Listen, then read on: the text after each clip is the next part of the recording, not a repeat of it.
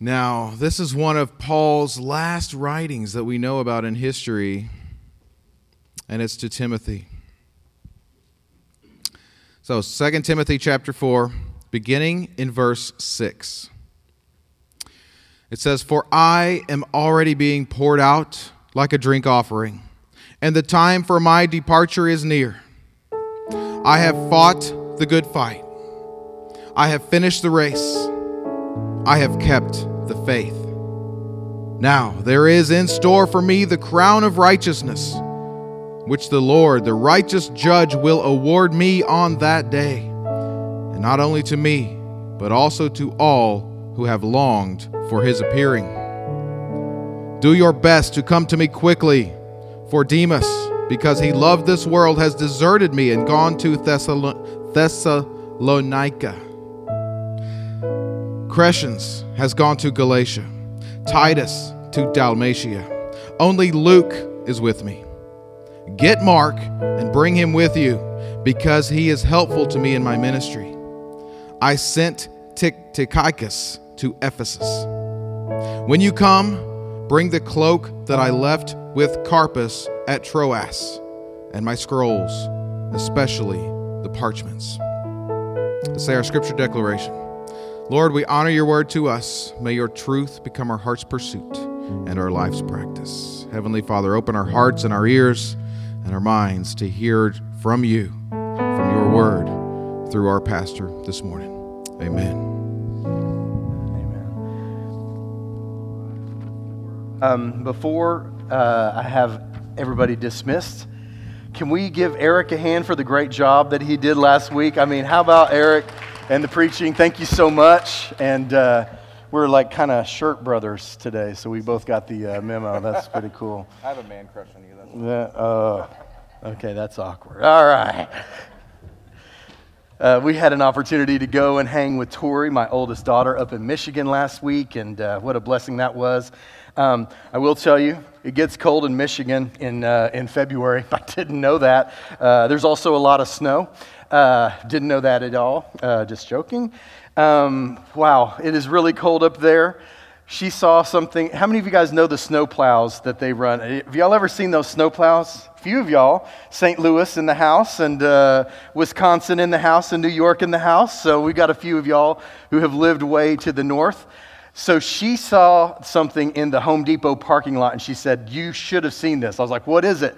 She said, Some snowplow owner, runner, operator, whatever, decided to do something great. And so what he did was he piled up the snow. And I'm not kidding, when they pile up the snow, sometimes it's this high. These were about this high.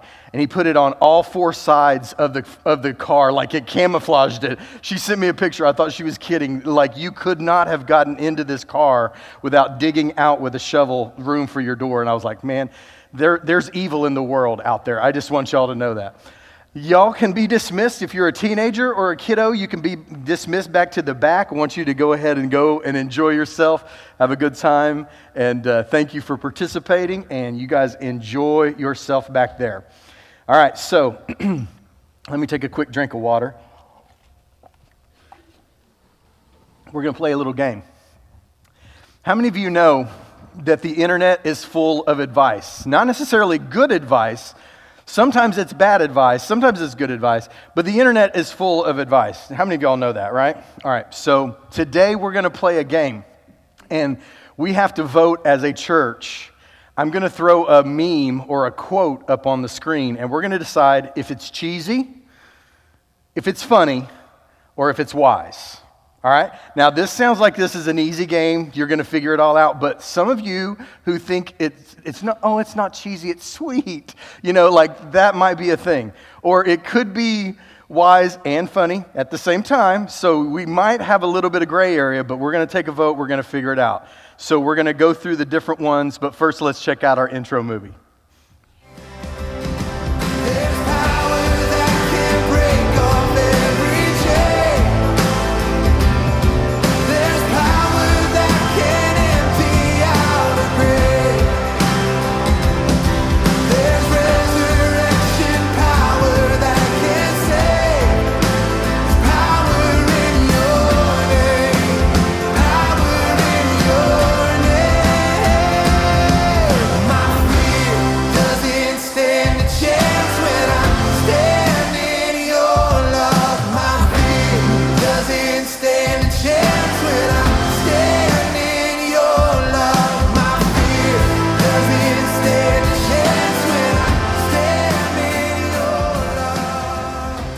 Okay, so off we go in this game that I'm calling Cheesy Funny Wise. Cheesy Funny Wise. All right, here we go. We're going to vote. Let's see this first one that we. Our love is like a song that only we can hear. Cheesy, funny, or wise? Let me hear it. What is it? Super cheesy, right? Cheesy. Does everybody vote cheesy? Give me a thumbs up. One of you is like, oh, that's so sweet. But no, it's not. It's just cheesy. No one, no one actually talks that way. No one that you want to know or be involved with actually talks that way. Trust me. So we, we're all in agreement cheesy. Number two, let's check this one out. You never got to worry about me cheating on you. I might eat something that was yours, but that's about it.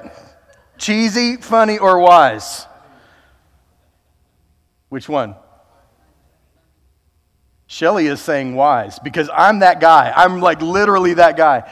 One day she walked in and I was standing in front of the, you know, the refrigerator and she couldn't see me because the door. And I think she thought I was on the phone and I was like, oh, look at you. You are beautiful. We should always be together. And she's like, What are you doing? And I turned around. I had the styrofoam box from the night before. And I was like, What? You know, what? That's just me. I don't know. So I thought it was wise, but anyway. All right.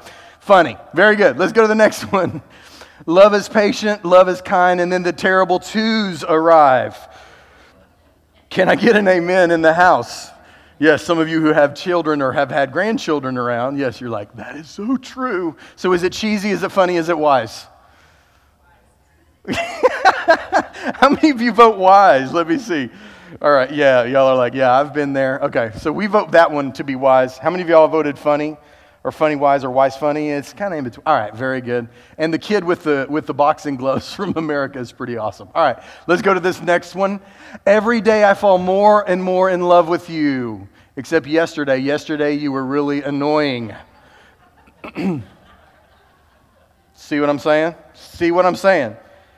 Is this funny or is this wise? Could it be both, right? Okay, how many of you vote funny? Let me see you. How many of you vote wise? Let me see you. Okay, mm, we're about half and half. We're split on this one. This one's going to have to go to a runoff election. All right, sorry, too, too soon. Uh, let's go. Let's go to this next one. Your relationships will be a walk in the park, Jurassic Park. Cheesy, funny, wise, or incredibly true? Which one is it? Cheesy, funny, wise? Which one is it? Wise. it is wise. I think this one is wise and maybe a little bit funny. Do, do we have the wise vote? Kurt said wise, so all right. Sorry, sorry, just put your business out in the YouTube verse. All right, so here is the truth. Your relationships are always going to be a little crazy. At least one of them almost all the time. Can I get an amen? Right? Like if if it's not with this person, if things are good with this person, it might be somebody else. Maybe somebody at work, but something kind of crazy going on. You know, it's always something with your relationships. And sometimes they're very very important relationships, sometimes they're not. And so if that's kind of where you're at, if you really think about it, you can maybe get a little less stressed because the truth is is that I think we believe somehow if we're really close to God then everything in our life is going to just go smoothly. But in a fallen world with fallen people who do not always honor God, and let's be honest, we care about us first and others second way too often, and that's out there in the world as well. And so when that happens, what I'm doing, even if I'm not intending to hurt you, sometimes I will because I'm not perfect and I'm not on that agenda that you and I are not both aware of. You guys with me? Y'all understand what I'm saying?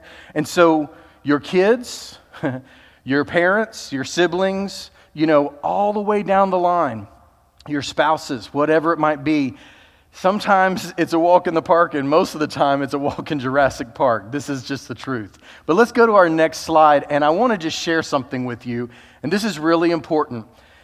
God's plan, overcome, aim, learn, service, all of that stuff. We've been talking about goals. Last week, Eric talked about aim. And in the previous weeks, I talked about these others, but I started looking at this list and our goals for making our better new year and the things in our life maybe a little bit better. I looked at these, and to be honest with you, I underlined four out of the five because I believe if you start looking at these, every single one of these four is pretty heavily affected by whether or not your relationships are where you want them to be. Because it is God's plan for us to be in community. It is a complication and it's a complacency thing in our relationships. It is something that we need to grow in competence. We need to get better at doing the things with relationships, but we also need to get better in character as well. And then also, you do something for others' benefit first. That's so important. So, as you look at this list of things that we have said, this is a great way to meet the goals that God is laying out for us all of these areas are all touched and affected by how we're doing in our relationships. So, I want to talk about relationships today. And I'm not just simply or purely in any way, shape, or form talking about just a marriage relationship, because this is true for any relationship. And it is important to you and to God. So let's check this next one out here. And if you are wondering, about the five love languages. Uh, this book is one of the best books that you can find out there. It is a way to build a bridge to somebody. If you've ever felt like, you know, I'm trying real hard to reach this person, but it seems like everything that I do is not landing, this may be something that you need to look at. This is called the Five Love Languages, and as you see here, there's over 60,500 ratings on Amazon, and they all are five star. I'm telling you, this is one of the best books ever written, one of the most insightful books. And if you're like, well, yeah, that's cool, but I'm not even in a marriage relationship. I'm not even in a relationship. Well, I'm here to tell you they've got one of those for five love languages for kids as well. And that's really important and vital. Uh, won't linger here too long, so let's keep moving. But you can check that out. And uh, you guys are resourceful people. You know what you're doing. Let's go to our next slide. And so as you look at this next slide, this is our one to remember. Brothers and sisters, I do not consider myself yet to have taken hold of this, but one thing I do I forget what is behind and I strain towards what is ahead. I press on towards the goal to win the prize for which God has called me heavenward in Christ Jesus. This particular verse I memorized when I was young uh, by my dad preaching from this message and quoting this message, or pardon me, this uh, verse. And he always did so from the King James Version.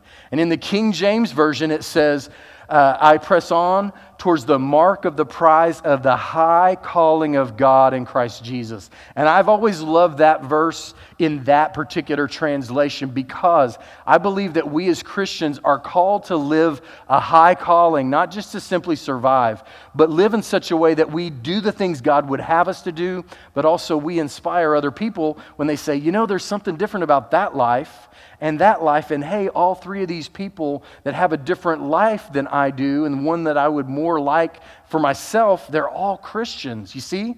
And this is how we are sharing Christ without ever even opening our mouths. And so it's so important for us to grasp this and understand.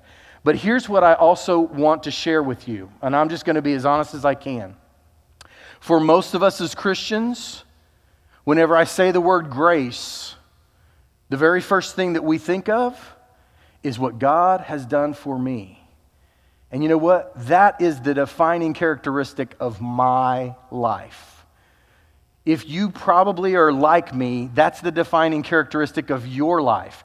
You would be a radically different person if you did not have God's grace in your life to forgive you and put you on a new path. Is there anybody in here want to join me and say amen to that? I mean, that's me. That is me. Like, if I were not a Christian, I'd be a radically different person. But here is what I also would say for us as Christians, that's not where it ends. That is not where it ends. But the problem is, well, actually, let me back up. That is where it is, but that's not where it's supposed to end. Because when we receive grace, we are also supposed to turn around and give grace.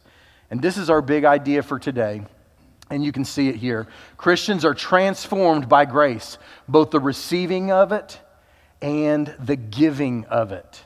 And this is so important and so vital. If your relationship that you're thinking about and kind of going through in your head whenever I talk about this, or I mention, hey, who's that person that you should probably be taking out, you know, to kind of reconnect with them? If you are not extending grace, and by the way, if you don't know what grace is, grace is unmerited favor. Would you guys say that with me? Grace is unmerited favor. That means you didn't earn it, and neither did I.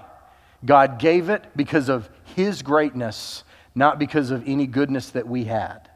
And so here's the truth if we are not extending grace to other people, that is where the transformation in our life ceases.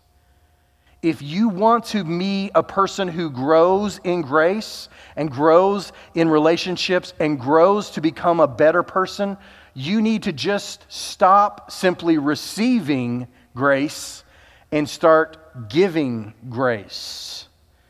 Now, yeah. This is one of those things.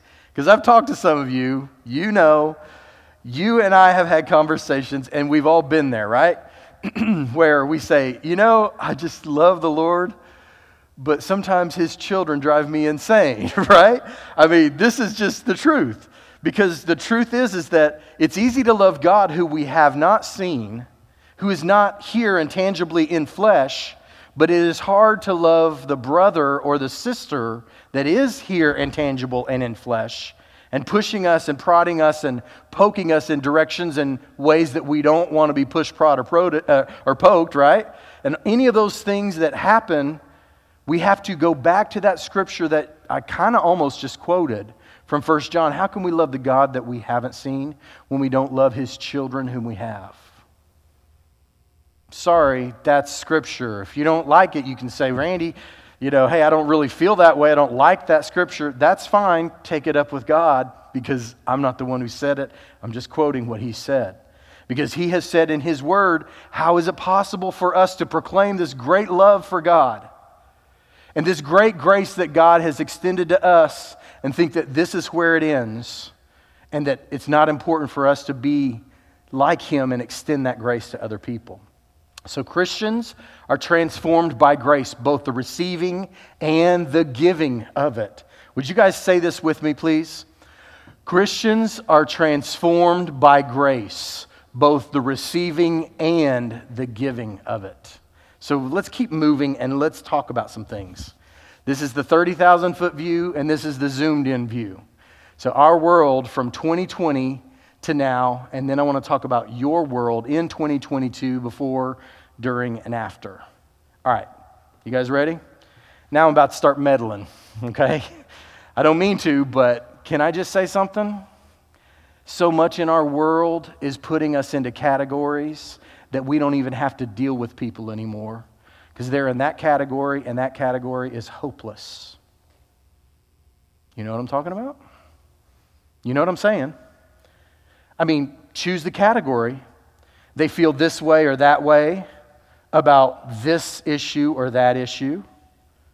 And we start putting people into categories, and we don't ever extend them the grace of God because they don't think the way that we do, and so they're hopeless, they're unreachable. You, you might have even said they're idiots, right? Uh, is this thing on? You know what I'm talking about, right? Can I be can we be honest? Like, I mean, do you realize there were people that muted relatives on Facebook because they didn't want to hear what they thought about masks anymore in 2020. Can I get an amen? Right? Like that happened. That was somebody that you claim to love and you don't want to hear what they think about this subject or that subject. Now, I ain't saying that go out there and talk about it. I'm not saying that at all. But I'm saying this where's the grace? Because I know some people feel this way, some people feel this way, most of us feel somewhere in between. And we've lost all grace for anybody who doesn't think almost identical to us in a lot of ways. Am I wrong? Y'all tell me if I'm wrong because I don't think I'm wrong. And what we've done is we've categorized people, and once we categorize them, we can, guess what? Dismiss them with cause in our own heart. And then we say, That's so good to have God's grace. It's so good to have God's grace. And yet it's not really transforming our world, is it? I guess God's grace isn't working like it used to, or is it maybe something else? Y'all see what I'm saying? Can I just say something? I, I really do want to say this. It's time for whatever has kept us apart to cease to keep us apart. Now, you don't have to agree with me politically. You don't have to agree with me when it comes to the coronavirus. You don't have to agree with me in any of these other things. You don't have to agree with anyone. But what you do have to do is you do have to extend grace. That's not my word, that's God's word. Can, can I say that? Because the truth is, is that we feel more comfortable when we don't have to engage and say, you know what, I like that and I don't like that, but what I will choose to do is I will choose to love all anyway. Now, I know that this is not going to get me a lot of amens because this is poking you and poking me right where I don't like to be poked. But this is a truth the church, our world, our families are more divided than they've ever, ever, ever been. Can I get an amen at least on that? That's right, right? Because we can't find any common ground. Well, here's the common ground. It's at the foot of the cross, by the way, and it is all people need grace from God and from one another. Now, how many of you, let's be honest, how many of you have said or done something stupid. I'm talking about super duper stupid that you wish that you could take back. Can I get a hand raised in the air? Okay, every hand, oh, not all of you. Okay, thank you. A few of y'all, a few of y'all need to talk about your lying to yourself. Uh, yeah, or you're not listening. Somebody raised, okay, all right, very good. Here's what I'm saying. What did you need? you needed somebody to say, you know what, we've all been there and it is going to be okay and I forgive you. Not because you didn't just do something or say something super duper stupid, but because I've done that too. And if I haven't done it that way, I've done it another way. And if I haven't done it yet, I will do it in the future. Can I get an amen, right? And so here's the thing we're so desperate to point out how we are superior that we refuse to extend grace. Can I get real pointed real quick? Here's what I'm thinking I'm thinking to myself, thank God that the one who is actually superior didn't get so superior that he couldn't extend grace to us. You see what I'm saying? And we needed that desperately, and he knew that. And so, you know what? If you and I can't do that for one another, transformation ends with us, and we never fully become who he's asking us to be. Now, I could go on and on about this, but can I just share something with you? Have you guys seen something like this? you see what I'm talking about, right? How familiar is this? Right? And y'all realize, don't you? I don't know if you do or don't realize, but for the vast majority of that, it, it might be a red state or a blue state, but it's probably pretty close to 55, 45, or, you know, give or take about that. So even if you're in the midst of a red state, about four out of every five, or four and a half out of every five, or pardon me, 10, excuse me, uh, don't necessarily believe the way that predominantly people believe in this state. And can let's go even a little further? I don't know about you. I have problems with the political parties because not a single one of them, you know, kind of goes down the line and says yes, yes, yes, yes to everything that I care about. I, I have some that get closer that what I care about, but not all the way. Can I get an amen? Right? You know what I'm saying? And so if we're demanding that people get put into these categories, are you red or blue? Are you pro mask? Are you anti mask, right? Are you pro vax or anti vax? And I mean, on and on and on the list goes, right? On and on. And what are we doing? We're just showing that we don't get what we've been given. We don't get grace because we're not given it. And I'm here to tell you that if you don't start extending grace, it's because you don't really fully understand the amount of grace that you have had extended to you. I don't know. dare I say, could I get an amen? Right? Could I dare say, can I get an amen? Can I get an amen? You don't understand grace if you're not giving grace. If you are not actively practicing giving grace, then you don't get it. I'm not saying that he's not going to give it to you, but I'm saying you don't get it. Now, y'all are like, Randy, can you go back on vacation? I get it. I understand. I'm poking you in spots that, but, but can I say, man, it's been two years. It's been two years and we still can't be friends. I don't know about y'all, but man, I'm tired of that. I really am. I will tell you one other thing, though. I'm grateful for this. I'm grateful that the Bible has an example and a story of God's grace that runs pretty deep, but you might have missed it. It's a really interesting story, and I want to share it with you, and I want to do so pretty quickly, but I think you can follow along with me. It's found in different parts of the scriptures because it's not called out and it's happening at different times on the timeline. In some ways, it's happening in the 30s and the 40 ADs, and then later it's talked about and, res- and resolved later in the 50s and the 60 ADs. And so, as the timeline goes forward, you get part of the story in this spot in Scripture, part of the story in this part in Scripture, part of the story in this part of the Scripture, and it's so subtle that you might not have woven the pattern together to see the story. If you guys are open, I'm going to do that for you real quick. And it involves kind of the hero of our teaching series. It's about the Apostle Paul. And so, this is a story in the New Testament that kind of this storyline weaves all throughout the New Testament. Let's go to our next slide. It's something to learn. Uh, let's go to this next slide. I won't even go there. The story of grace across the New Testament. This story involves the Apostle Paul and Barnabas and John Mark. Let me share this story with you in pieces. Let's go to the next slide. This is where it begins. In Acts chapter 4, there's a man named Joseph. He's a Levite from Cyprus who the apostles call Barnabas. How many of you have ever heard that name, Barnabas? You've heard that name before, right? Okay? And but what does his actual name there is actually Joseph, but they call him Barnabas. And what does Barnabas mean? It means son of what? Encouragement. I don't know about y'all, but that's a pretty good nickname to have, right?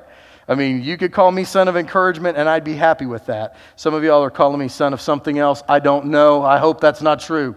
But he sold a field he owned and brought the money and put it at the apostles' feet.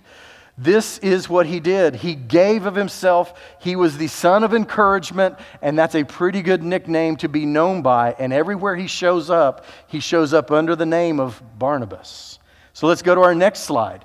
So when Saul or Paul came to Jerusalem after having the Damascus Road experience, when he came to Jerusalem, he tried to join up with the disciples, but they were all afraid of him. You guys remember this story, right? He comes in, he wants to be included in the disciples. He's now a believer, and they're like, no, no, no. You're the guy who threw everybody that we used to know in jail. We're not interested in hanging with you. But no, there was one guy, Barnabas who took him and brought him to the apostles. And Barnabas told them how Saul, on his journey, had seen the Lord and that the Lord had spoken to him, and how in Damascus he had preached fearlessly in the name of Jesus. And then it goes on, and let's go to this next slide. We're going to talk about John Mark, but let's talk about this. When Saul was kept at arm's length from everybody else, when he was considered not welcome in this crew, there was one guy who said, You know what? He needs grace. And so I will be the conduit of grace to this man. I'm going to bring him in. I'm going to put myself on the line and I'm going to bring him in to the fellowship. Now, stop for just a second. Can I tell y'all something? How many of you guys would consider the Apostle Paul one of the most important parts of early Christianity? Would y'all agree with me on that? I mean, he wrote Romans, 1st and 2nd Corinthians, Galatians, Ephesians, Philippians, Colossians, Thessalonians, you know, 1st and 2nd. You know, he wrote a few books, right? Pretty important guy. Can I ask you a question? People have left the fellowship of believers for a whole lot less than being, ex, you know, kept at arm's length and excommunicated by the leaders of that church. Right? I'm not, that's true, right? And so if that's happened, how important is Barnabas in this story? He goes, he gets him, he brings him. He says, No, you're a part of us now. Pretty important. So let's keep going. And what happens? From Paphos, Paul and his companions sailed to Perga in Pamphylia, where John left them to return to Jerusalem. That's from Acts chapter 13. And then this talks about my fellow prisoner Aristarchus sends you his greeting, as does John Mark, the cousin of Barnabas. You've received instructions about him. If he comes to you, welcome him. Who is this guy? There was a guy who had two names in the Bible that we've often seen. His name was John Mark. He was probably pretty young. He went out on the very first missionary journey, and when he did, he stayed for a while and eventually came to the place where he did not stay. They were out there, they needed him. He was a part of the team that they were relying on, and he left them, and he left them high and dry. How many of y'all have ever been left high and dry? It ain't easy to say, oh, no problem. you go, what? What are you doing? What are we supposed to do? We were planning for you to be here. We were counting on you. All of these things, all of these emotions. And so, guess what? Let's keep going in this story. Are you guys with me? There's Paul and Barnabas who have gone away on the very first missionary journey. Now they're back, and now they're deciding to go out on the second one. Let's go to our next slide.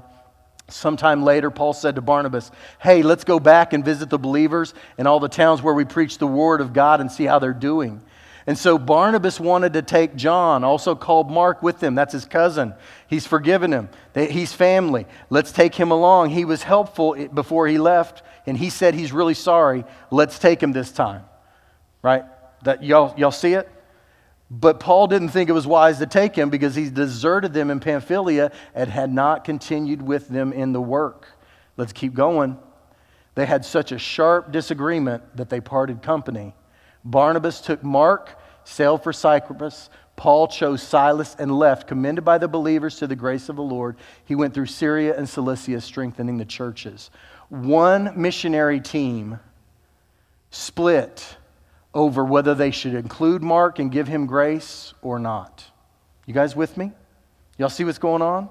In this story that's being woven through Acts and, you know, Colossians and uh, in Second Timothy where we just read, all of this stuff is happening. And the question is, what are we going to do with this person who deserted us, who hurt us, who bailed on us when we needed them most? What are we going to do with this person? Do they receive a second chance and do they get grace?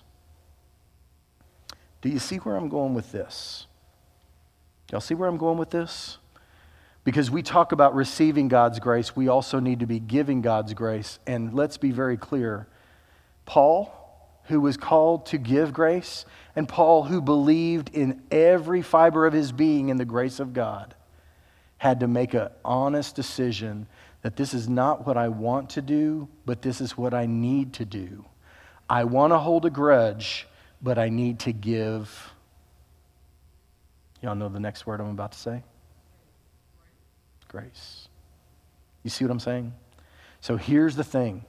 Here's for all of us.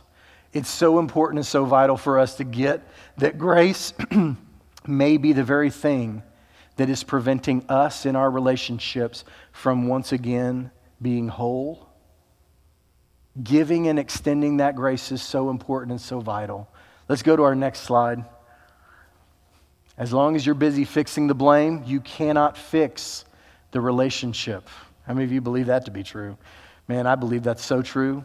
And you know what? You and I don't just fix the blame once, do we? Every time it comes up, well, that wouldn't have happened if they wouldn't have, and then fill in the blank. Right? I wouldn't have left John where he was had he not deserted me when I needed him most. I'm still fixing the blame. I can't fix the relationship. And so here's what we have to say. If you're busy fixing the blame, you cannot fix the relationship. When I called out earlier in the, the, the time together, Whose face is coming to your mind that you need to reconcile with? Who do you need to extend grace? Who should you be taking out for that lunch or that dinner so that you can reconnect with them? Whoever they are, you probably have pushed them to the side and said, they're the one at fault because this is what they've done and they shouldn't have done it. And guess what? you may be right. You may be 100% right that it's their fault it might be almost all their fault. Almost all their fault. Have any of you ever been almost all the way at fault? I'm just curious. It's it's a question. Have any of you almost ever? Eh, and what did you need when you? no, no, no, no, no, no, no. What you do not see because you are not here on the stage is you don't see that one of the men in this church just said, Yes, it was her. And he pointed at his wife.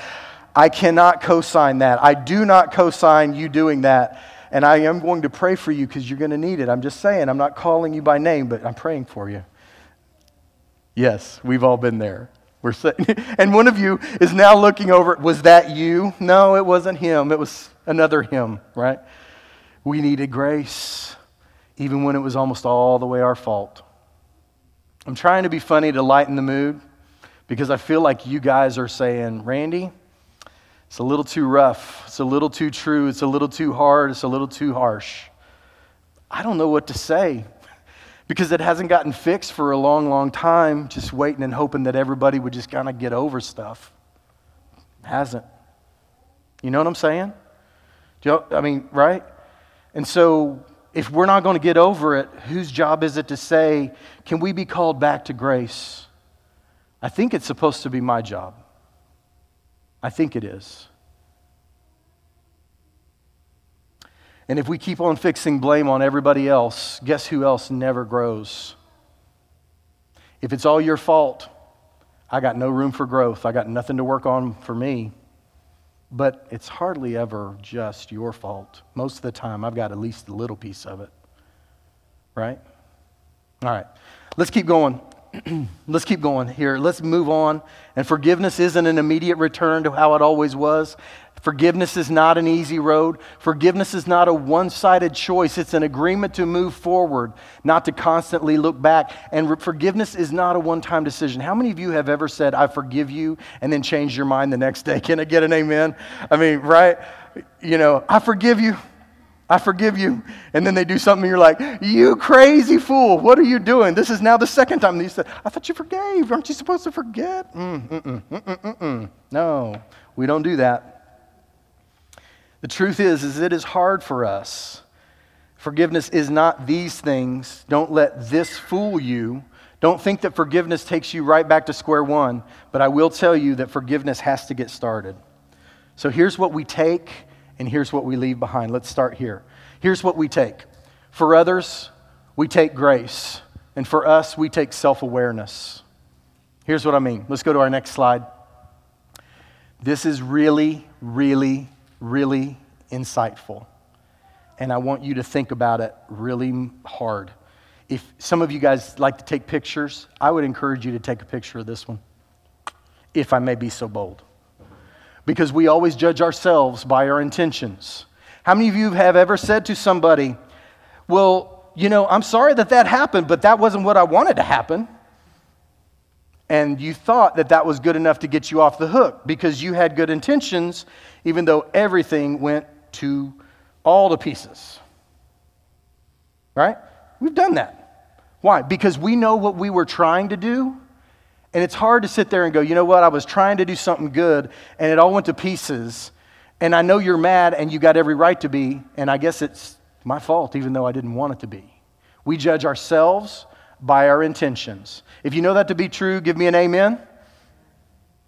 And we'll judge others by the outcomes, not even the actions, but the outcomes. So when it all goes to pieces, then it's their fault we don't judge that they tried to do well or they meant to do well. We just go, Who made this mess? Oh, it's you. For your children, this will push them away in every way possible. You judge yourself by your intentions and them by the outcomes. And how many of you know that when you're a kid, stuff just goes to pieces on you because you're a kid? right? Man, I, I would never go back. As, as good a physical shape I was in, I was a mess when I was a teenager, right? I mean, stuff just fell apart because I walked close to it, right? I, I mean, things got said wrong Stuff fell apart, stuff got worn out, stuff that never had broken for 30 years got broken because I touched it when I was a teenager. I don't know how, it just did. And so, guess who always felt like he wasn't enough and wasn't good and wasn't smart and all that? That's me. Can I get an amen? Surely not just me.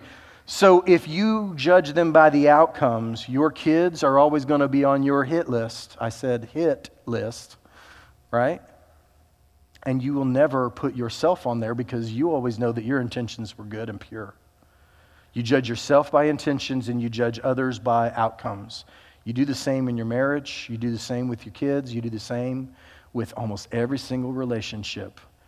The only way that you overcome that is grace. And the only way that we really clue into grace is that self awareness thing. And here's what I mean. Let's go to our next slide. Lamentations chapter 3. You've heard this verse before. He says, His compassions, they never fail. Great is thy faithfulness. There's a whole song written about this. And your, his compassion, what is compassion? It's giving somebody grace.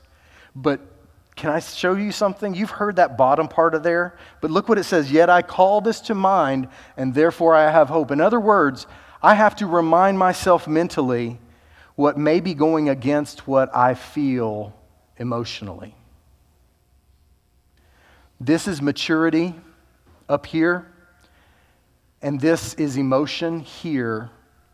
For most of us, we act from here, not from here. And we do that, and then we want to undo what we've done. Your compassions never fail. They're new every morning. Great is your faithfulness. That's what makes you great. That your compassions don't run out. That tomorrow was a new day, even though I blew it again today. They're new every morning. Great is your faithfulness, not my faithfulness, your faithfulness. And I have to call that to mind. Let's go to our next slide. You know, it's been a while since I did the Lord's Prayer. Our Father who art in heaven, hallowed be thy name. Thy kingdom come and thy will be done on earth as it is in heaven. And give us this day our daily bread and forgive us our trespasses. What's the next line? Forgive us our trespasses as we. Hmm. See where I'm going with this? See where I'm going with this?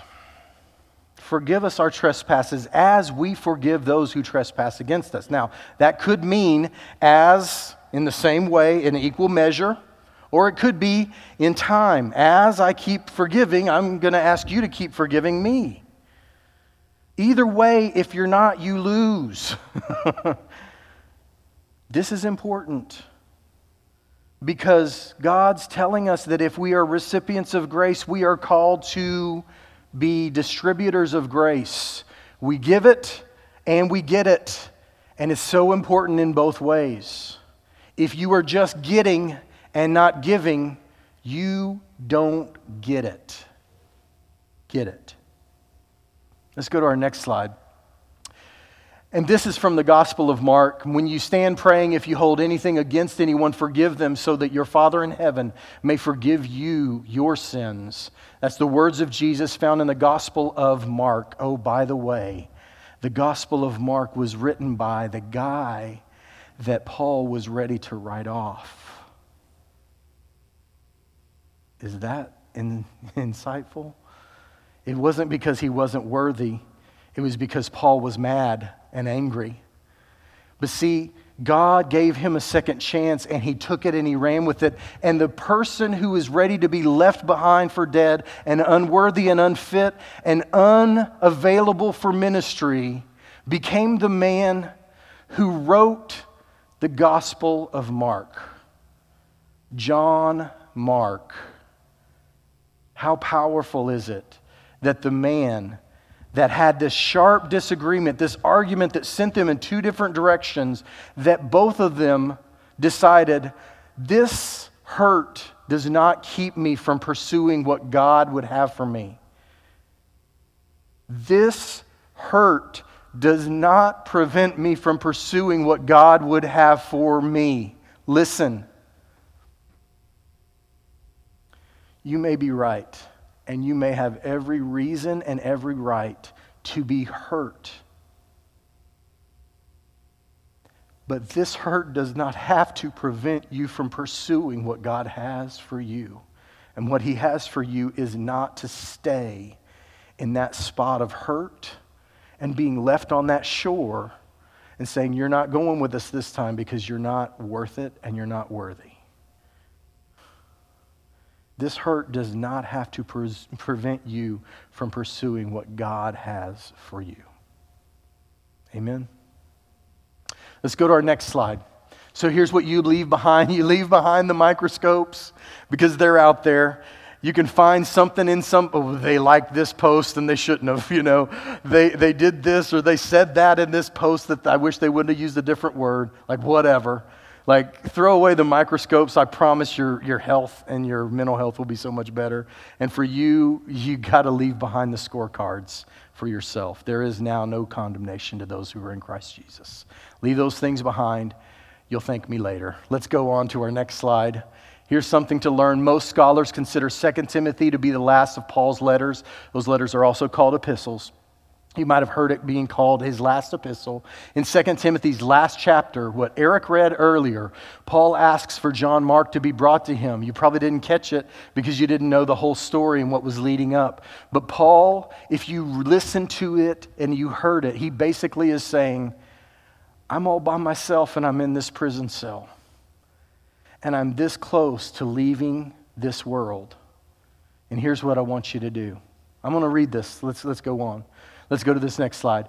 2 Timothy 4 6 through 8. For I am ready to be poured out like a drink offering. The time of my departure is near. In other words, I see the finish line. I'm just about to leave this world. I've fought the good fight. I've finished the race. I've kept the faith. Oh, man. May we all say that and he says, Now there is a store in store for me the crown of righteousness, which the Lord, the righteous judge, will award to me on that day, and not to me only, but also all who have longed for his appearing. And then on in verse 9, you've heard that one. Here's what Eric was reading. Do your best to come to me quickly, for Demas, because he loved this world, has deserted me, has gone to Thessalonica. Crescens has gone to Galatia, and Titus to Dalmatia. Only Luke is with me. For a man who had given his life to people, and given his life for God's word and his truth to be spread, he's alone in a prison cell. And there he is with Luke, only one man, there next to him. Luke alone is with me, and I can tell you I'm not going to make it much longer.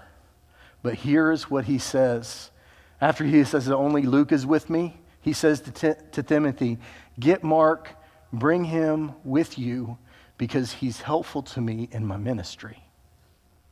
Now, I don't know about you, but I'm so glad to serve a God who is bigger than my thoughts at any given moment. Think about that. I've had opinions and I was wrong. I've said things and I was wrong. I did things and I was wrong. I didn't do some things and I was also wrong. And in the midst of it all, I praise God to have friends and family that did not let that be the thing that defined who I was in their eyes. They gave me grace. I praise God that when I failed Him in things that almost literally felt like life and death, that He didn't say, Randy, go stand over there. You're done here. That he said, There's still something for you yet to do. And my failures did not disqualify me for God's plan for my life. And if you let that happen to you, I'm here to tell you, you are not defined by your worst moment. And to me personally, I say amen and thank you, God, for not defining me by my worst moment. Can I get an amen to that as well? So here we are, and I'm just about done. Here's where we are. If you would have won the gift card, who would have been the best person, or maybe even two, for you to take out? Like, not the person that you would have, but the person that you should have. And then here's how you can apply this message you decide who needs you to extend grace to them, and then do it wisely and lovingly. Now, listen listen to me. Look here. I'm going to make you smile at the end here. Don't say, you know, you and I, we dislike one another strongly, and I need to extend grace, and my pastor preached about it, and now I know that.